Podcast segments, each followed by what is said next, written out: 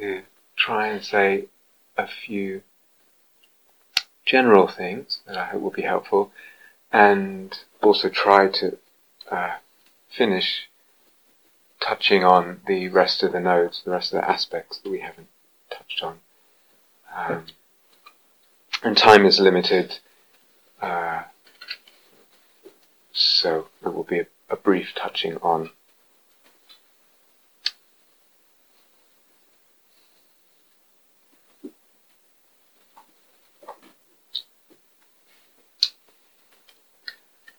I don't know if you've noticed something uh, about practice in general, whatever the practice. If you've been in, a, in an environment, in a climate, in a community of practice on retreat or off retreat, where some particular uh, practice or quality is emphasized. Mindfulness, metta, focus of mind, ability to stay with the breath, or whatever it is, um, or soulfulness. And what can easily happen is through the repeated emphasis on that particular quality, which is a lovely and important quality, whatever it is, then the self judging tends to construct itself in relationship to how I am doing and how I think other people are doing in relation to that quality. Right? Same with soulfulness.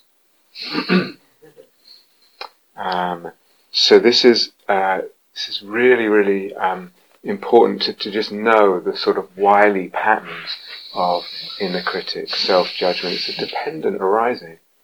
If we were here emphasizing something else, it would construct itself in relation to that quality.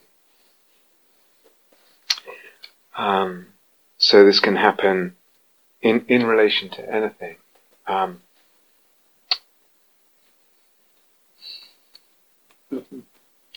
soulfulness, soul making, the sensing with soul comes and goes. We've said this. It really comes and goes, and it comes and goes dependent on conditions inner, outer, past also. Our conditioning, the way we have been formed and cast in all kinds of ways, all levels of our being, mentally, emotionally, energetically, relationally, all that feeds into what what happens in this moment or what can happen.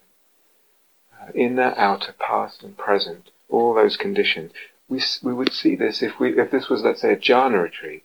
At some point, uh, it would occur to us, oh, a jhana arises when the conditions are there.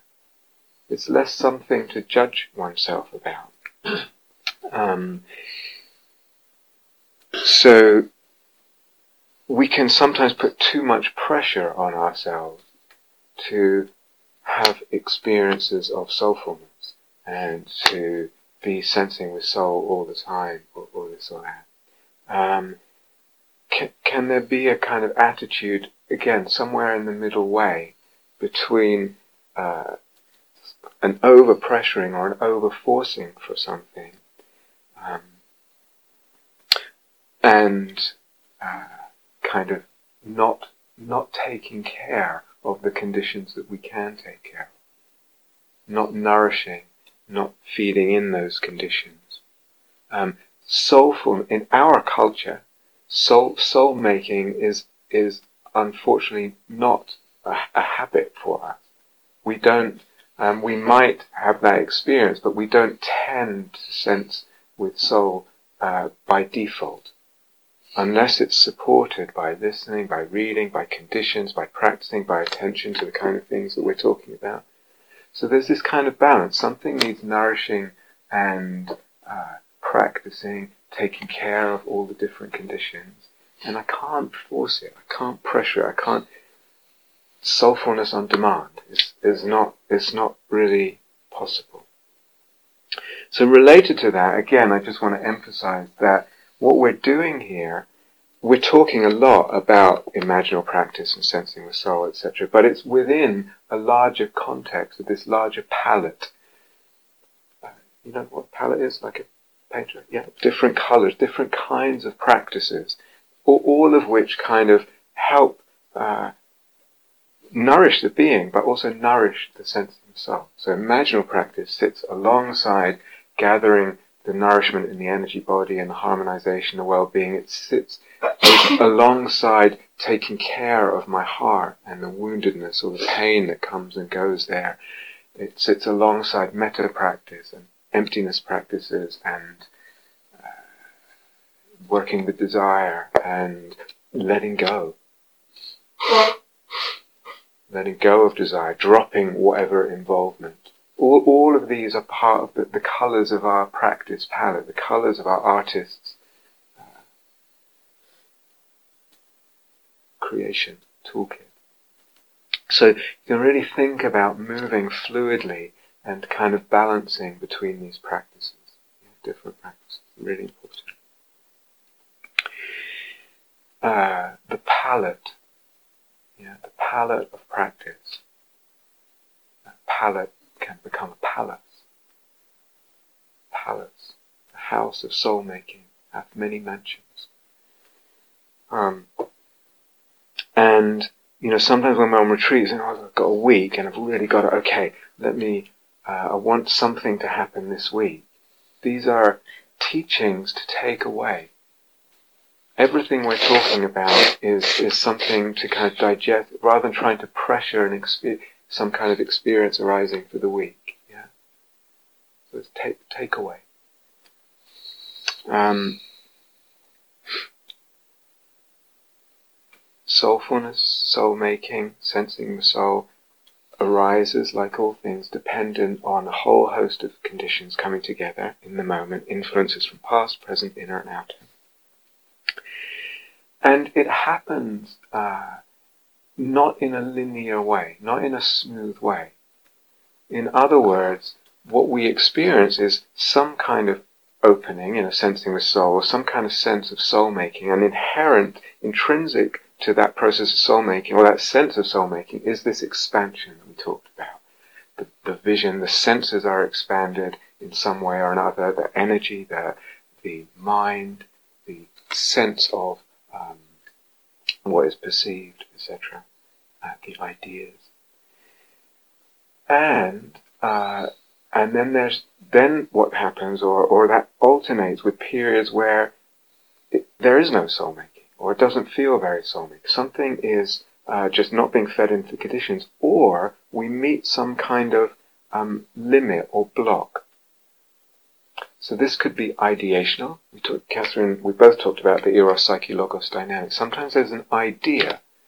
Sometimes we're not even conscious of the assumptions we have about ourselves, about what we're sensing, about reality, about all kinds of things, about path, about liberation, about whatever it is. These assumptions exist, usually kind of at best semi-consciously in the psyche, and they form kinds of limits or walls. At some point the soul making bumps into them. But there can be other kinds of walls. There can be, uh, or limits that we, that pr- kind of lock the soul making for a time being. Um, for instance, uh, there may be some kind of block or limit in the way in in how uh, how much the libido, the life force, is allowed to move in the being and flow and open things up. And sometimes, for all kinds of reasons, um, uh, the, the, the flow of the life force is blocked in our life or blocked in certain areas. Could be just an energetic thing, or just in terms of our enthusiasm our love, something arises and it quickly gets quelled or shut down. Sometimes it's so quick that we, we just have an instant, to, a flicker of liveliness, and then something gets shut down. That can be energetic, it can be psychic, it can be all kinds of things. Or sometimes there's, uh, so there's, uh, the, or, or sometimes in relation to the eros, that we're a little bit suspicious of that much eros, and especially if it's sexual. And, and that suspicion or that prevention of the flow of eros and the fire of eros also forms a kind of limit, hopefully temporarily. Um, or, or, or the psyche can be blocked in the sense of the images we have. We're fixated on certain images. So all, all this is very delicate and it needs a lot of care, a lot of discernment. So we talked a bit about duty, quite a lot about duty yesterday in the Q and A, and that um, we can have the the the, the uh, duty of, of an image that goes with an image, uh, the duty of the image. But there's also we could have, for instance, the image of duty. So this node, for some people, it's quite, which I'll talk about just briefly now and a little bit more later. Um, uh, the image of anything that could be soul making, that image of that thing might be locked. So perhaps from our past, and again for all kinds of reasons, the notion of duty is, or, or, or any other notion, or the image of relationship, or the image of self, or some image of uh, that I associate with my history, and it's got locked. understand? So the, the image, the psyche then is, is not allowed to expand. So what happens in, in the in the life of soul making is that there are periods, long or short, where there's different kinds of we could say walls that are met, lock, lock, lock. So we don't expect this kind of just uh, incredibly smooth, uh, kind of endless, endless opening of soul making. It it has this kind of stopping, starting, stuttering, coming and going rhythm to it. You understand? Really natural, really important. The whole shebang is what we're interested in. The whole picture. And as I said, sometimes those those walls, those uh, blocks are just shattered through. They're just broken in what can sometimes feel very dramatic, but also quite difficult. What I call the breaking of the vessel, borrowing a Kabbalistic terms, a term. And sometimes it's just very gradual, something stretched, and sometimes we're, we're, we're locked and we don't even realize we're locked and it's going on. So all this is, is uh, interesting to us and to be expected rather than not having, you know, any soul making today or it feels flat or whatever. The question is what, what, what is there and what can I work with and what can I become aware of and to expect that that kind of pattern.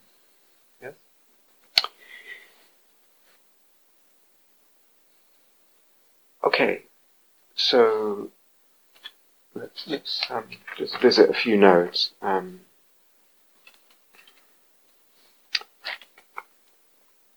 I think we're on 23, um, which is the fullness of intention.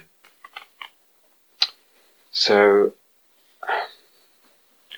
again, to think of these as really, rather than on-off switches, um, each node is perhaps a sense of something that can be deepened or filled out, become richer in meaning.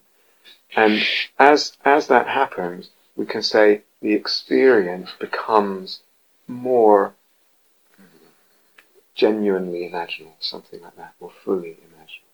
So it's very natural as human beings, and also as suffering human beings, um, who want to grow, who want to develop in certain ways that we see this quality is, is lacking in me or I, I, miss this in my life. Um, it's very natural to want to appropriate any practice for the sake of that self-development and for the sake of that also of that easing of dukkha. Of course, it, it, it's normal. And so it's, I think what we're saying is not that that shouldn't happen. Of course it's going to happen and it's healthy and it's normal. But at some point, there's that that one. Maybe you've had this sense already. You can kind of glimpse a bigger vision of intention, a bigger possibility. That somehow in this image, what, or with this image, with this sensing the soul, with this practice, what I'm wanting more than this self-development, more even than just the ending of this dukkha that I'm feeling right now, or the development of this pattern of that quality or whatever, is I, I want soul making. That becomes the bigger, uh, the bigger bow, the thing, the bigger vision of serving, the bigger reason of why we're doing this. I think I think that's quite a rare thing. So again, it's going to come and go, um, you can get glimpses of this. What is it to practice for the sake of soul? What is it to to engage in, in, in one's meditative work and one's investigations in other language for the sake of the divine. Doing it for God, not just for me. What does that even mean? It's one of those concepts that can just, like all of these, there's, there's no end to this, this idea. Also, what's wrapped up in that is sometimes, you know, sometimes, and I think maybe all of you have tasted this, otherwise you wouldn't be here, is that this, this work, well, these kind of practices, they can be very thrilling at times. Yeah?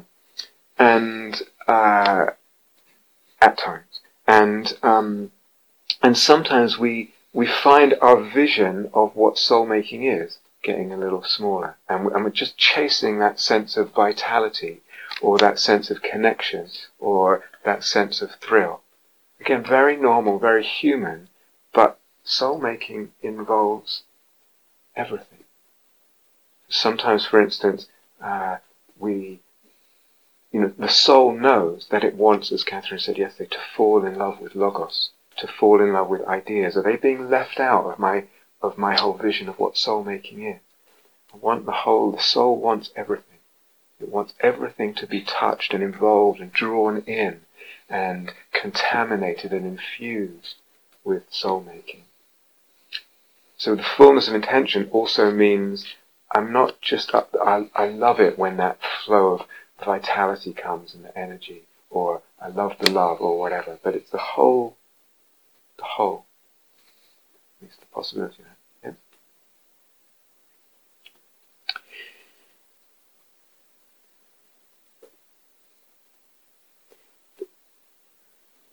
But again, sometimes you can't force this so much as you might notice this at times, where you might just gently remind yourself of the possibility, and then something opens up more, more imaginal, so to speak.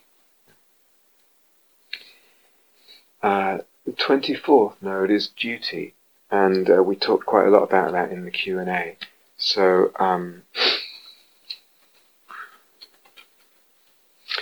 it's interesting again if we if we think about um, connecting nodes with each other. So there might be a sense of duty in relation to an image uh, that it seems to communicate to me or, or hand me this sense of the possibility of picking up and engaging and assenting to the possibility, the invitation, not the forcing, the invitation to assent to some kind of sense of duty. And part of my job is discerning what that. If we pair that duty with um, for instance, the node of divinity, then it has a certain flavor to it. If I pair the node of duty with the node, the node of creation discovery, and emphasize the creation, then it it it, it uh, modifies the the relationship, the other one, the connection we've made with divinity. Do you see? Because oftentimes with divinity, what tends to happen for human beings is it gets very rarefied and very kind of solidified. Does this make sense? Could you, repeat that? Yeah, so um, duty duty is a loaded concept, right, for many people. Um, it's uh, it's not an it's not an easy one in our culture. Um, uh, there's probably historical and social reasons for that. Um, so so sometimes people can hear the word duty and it's a bit like it's it's the now there were 27, uh, tw- there were 28, but I only seem to remember 27. and uh, that could happen with any of them. Um, sometimes, some people just relate to it completely fine. So, um, so what I was uh, trying to say was that there, we can think of duty on its own, and then we bring our history to that. As I said earlier, we bring already an image of what duty is. And I might have got that image from who knows where. And that can be constraining if I connect nodes and I, I, I remember, oh, divinity, then in relation to the notion of divinity, my sense of duty can get very hard, and that's where we talked about that fundamentalist terrorist uh, kind of, you know, it's all very hard and rarefied sometimes. If I connect the node of duty with the node of creation discovery, then the whole sense of duty becomes less rarefied because it's got that element of like, you know, I'm participating in the creation of this duty. It's not just some absolute objective truth. Yes?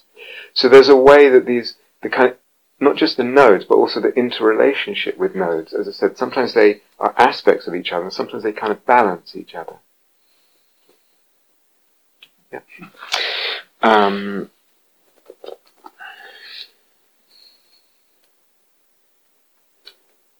not sure what else to say about duty right now. We talked about it a lot. So I think I'll leave it. Um,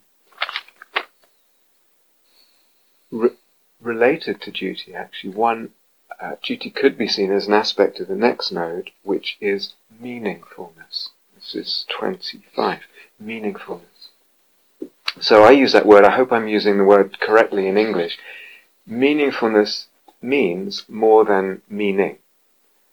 In, in other words, an, an image or a sense that we have um, might mean something to us.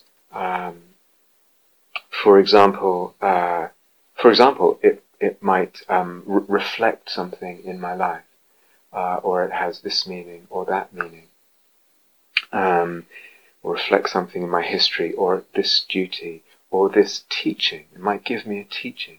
It's telling me something about how I tend to approach something. It might be telling me something about how I tend to approach practice, and it gives me a teaching about how I might do things differently, for instance. And, but that teaching is only, is, is one meaning that the image is pregnant with an infinite possibility of meanings. Just, just, and some of those meanings are not discernible yet. So this again go, relates to the beyondness and the kind of hazy edges. So Sometimes very clear, yes, I can, I recognize that meaning, I recognize that teaching, I recognize whatever it is.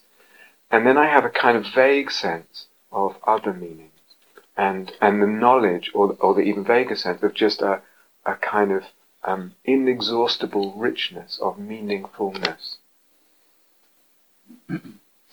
Um, this relates to the 26th uh, node, uh, infinite echoing and mirroring, which I think again we touched on uh, yesterday.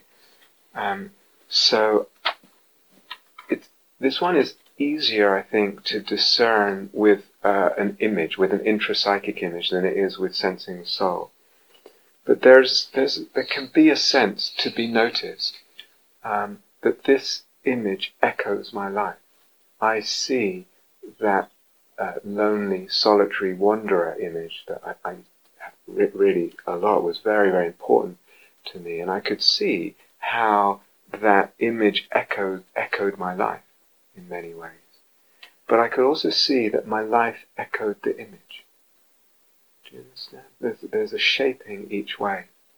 And some of those echoings are kind of obvious, but again, there's this kind of uh, haze of dimly perceived echoes and, and mirrorings discernible. I don't quite know what they are, but I just sense this kind of depth of echoing. A bit like when you, I've never been to the Grand Canyon, but if you shout there, I assume it just echoes and I don't know, but uh, if, it, if it's one of those echoes where you don't really hear the end of the echo, like it just, it just, is that how it is? yeah.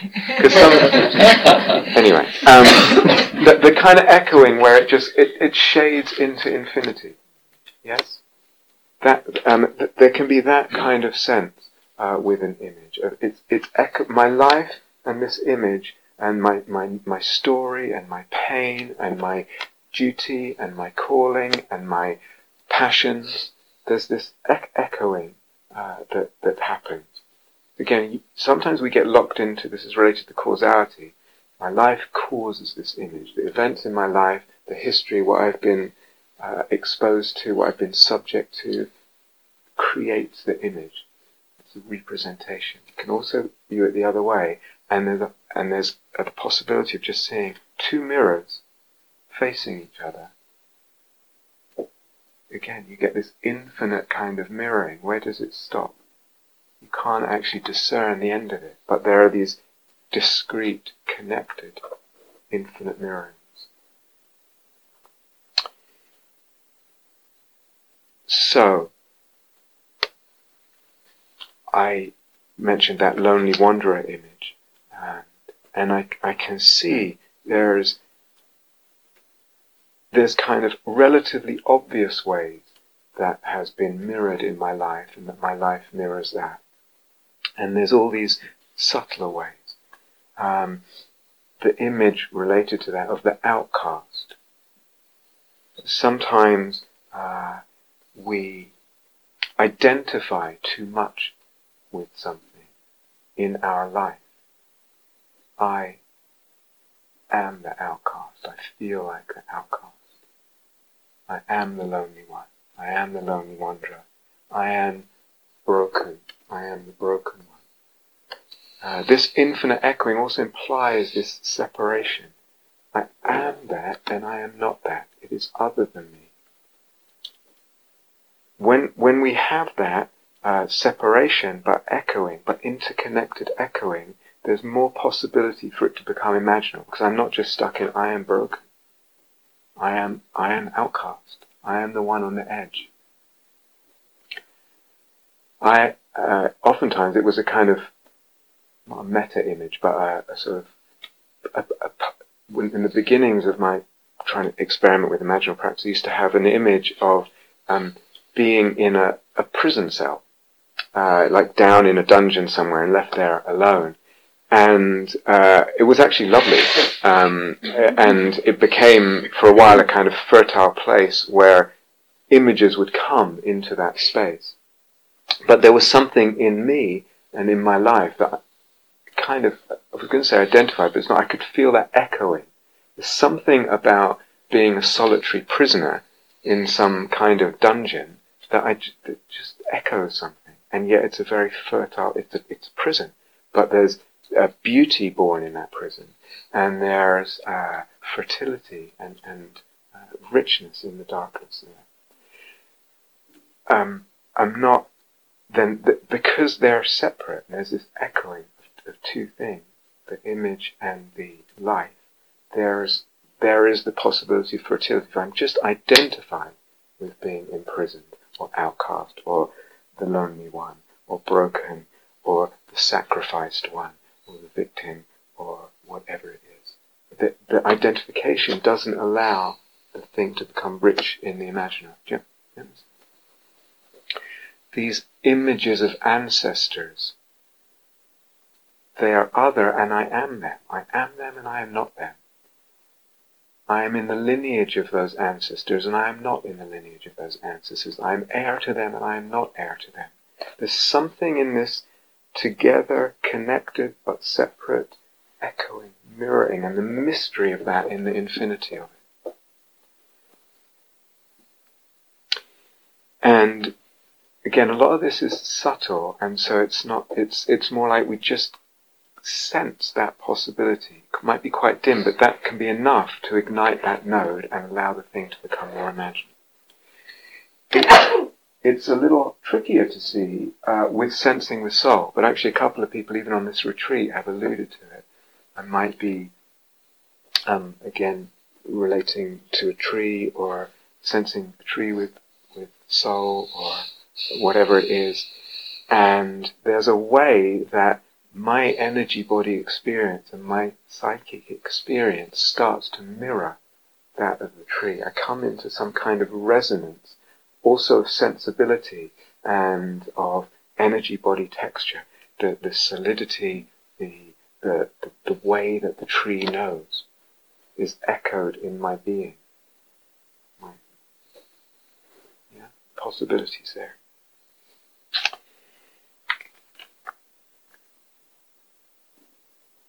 Twenty seventh has to do with values, or rather the, that when we are sensing soul, when there's an image, there's value. What is valuable is implicit in that. Um, now that's also part of meaningfulness. In other words, this pregnancy of meaningfulness uh, includes values. So beauty is also a value, but goodness or nobility, that's a value. And it's part of the meaningfulness of when we sense with soul. Does it make sense? So, so I'm sensing something with soul, and there is a, a mix of uh, values present for me in that experience. So again, sometimes just noticing that, we could say a whole lot more about that. I, I don't want to uh, right now. Um, but sometimes just noticing it can ignite something. Sometimes um, you might bring to mind someone you know and love, or something you know and love, and bring them to mind and steady the attention on them and open the energy body and tune in to uh, what you value there. And, and that can uh, uh begin to open up, make that thing, that person, that being, uh, uh, let it become image for you, become imaginal. There's also the possibility that we touched on um, that the person who wrote the note and mentioned this um, Aslan from The Lion, the Witch, and Wardrobe, this uh, sort of lion king, really, and somehow meditating, uh, finding themselves in a in a kind of quasi jhanic space that um, that was imbued with the particular character of this Aslan without the form of Aslan. Um, there's an image, we could say that's still an image, without the clear form, it's still an image. But it's possible, it's possible at times to even extract the value from an image. So I wouldn't do too much of this, but for instance, within like one of the qualities of Aslan, I would say, maybe person would say differently, but that's just for the sake of for the sake of example, there's nobility. Aslan's a very noble being. And so nobility is a quality or a value. And it might be that here I'm meditating on Aslan and it's a form, and there's the sense of the lion, and then that may go to some kind of um, space of Aslanness, and within that one may tune into the nobility. And then it's like the essence of that value, one can meditate on that. I really wouldn't recommend, I'm just mentioning it as a possibility, but it's mostly not what we're doing now. Or, or beauty. This is, this is interesting because, um, one, one might be sensing something with soul, or it might be an internal image, and it feels very beautiful. Maybe it's connected to a feeling. hearing music, and actually it came out of some, came out of some dukkha uh, in relation to music and no longer being a musician, etc. And, and, and then I heard, I let the mind spin this music, create music, sort of improvising music, and, and, and let myself be, be touched by that music. And then, then there's a possibility of saying, oh, there's beauty here. And I'm just mentioning this as a possibility. It's possible to sort of extract the essence or let the essence of beauty extract out of that, but it's no longer even tied to a form. The music has faded and it's just kind of pure beauty. And just mentioning it as a, as a possibility without wanting to kind of uh, suggest that too much as, as, a, as a line. And the last one is participation, the 28th node. Um,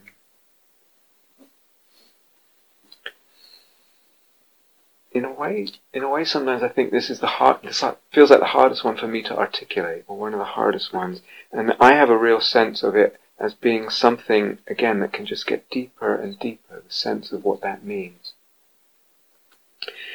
So partly, uh, you know, with the emphasis on ways of looking and fabrication, we can get very much the idea and, and the insight actually, the emphasis on the insight, but what we perceive, what we sense, depends on the subject's way of looking, depends on the way of looking.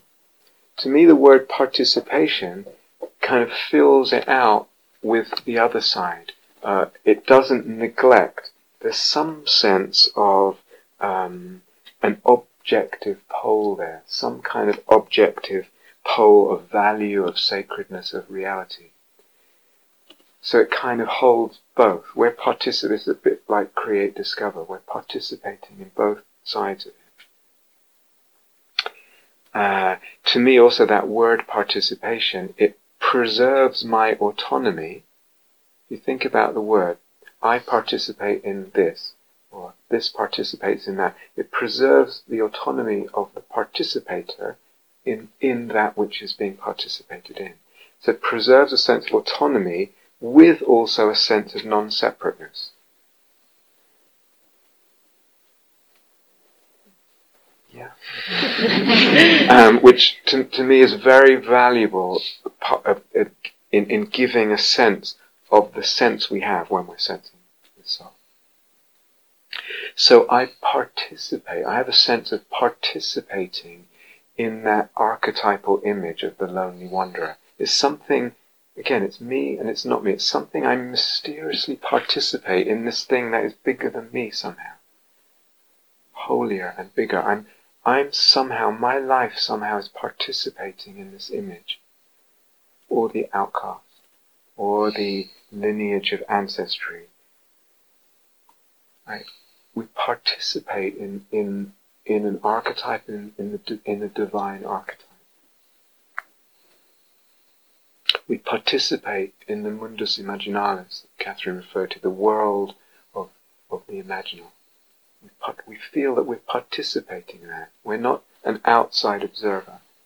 We're somehow our life and our perceptions participating in all that. As the soul making uh, really uh, starts involving every element of our being, also our eros, my desire, my sexuality, my eros in the, in the much broader sense than sexuality, we start to feel that as not just mine. Whose is it? we start to sense this eros that I'm experiencing right now is participating in the divine eros, the eros of the Buddha nature. The whole other sense of one's existence in participation, in, in a mystery of participation.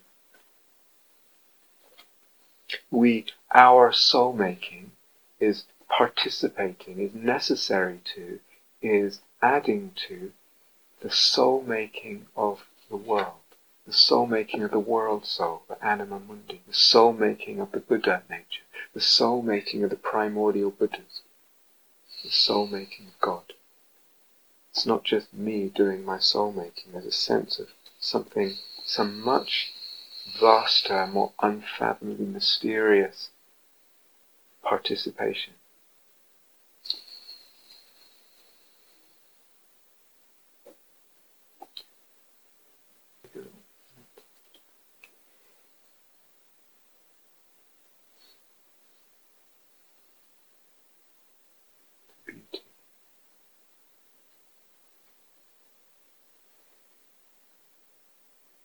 Invite you to view all this as a journey, as an adventure, rather than a demand, rather than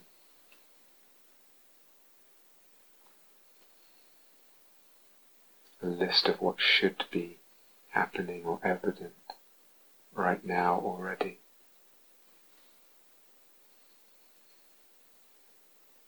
Invitation to an adventure.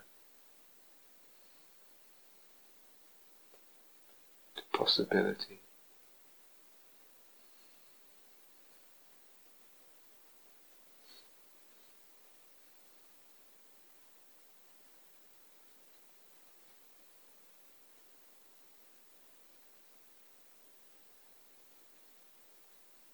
the coming and going of things and the coming and going of soulfulness. Whatever is arising right now is here today is really, really fine and part of that journey.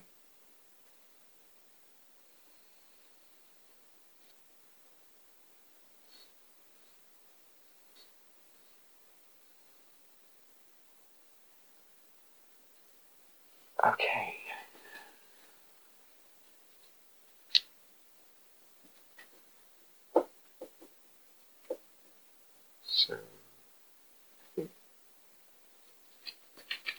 think I'll stop there. That's 28 now. Um, touched on at least.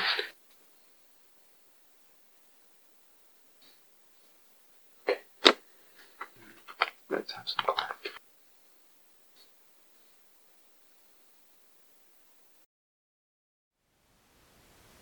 Thank you for listening. To learn how you can support the teachers and Dharma Seed, please visit dharmaseed.org slash donate.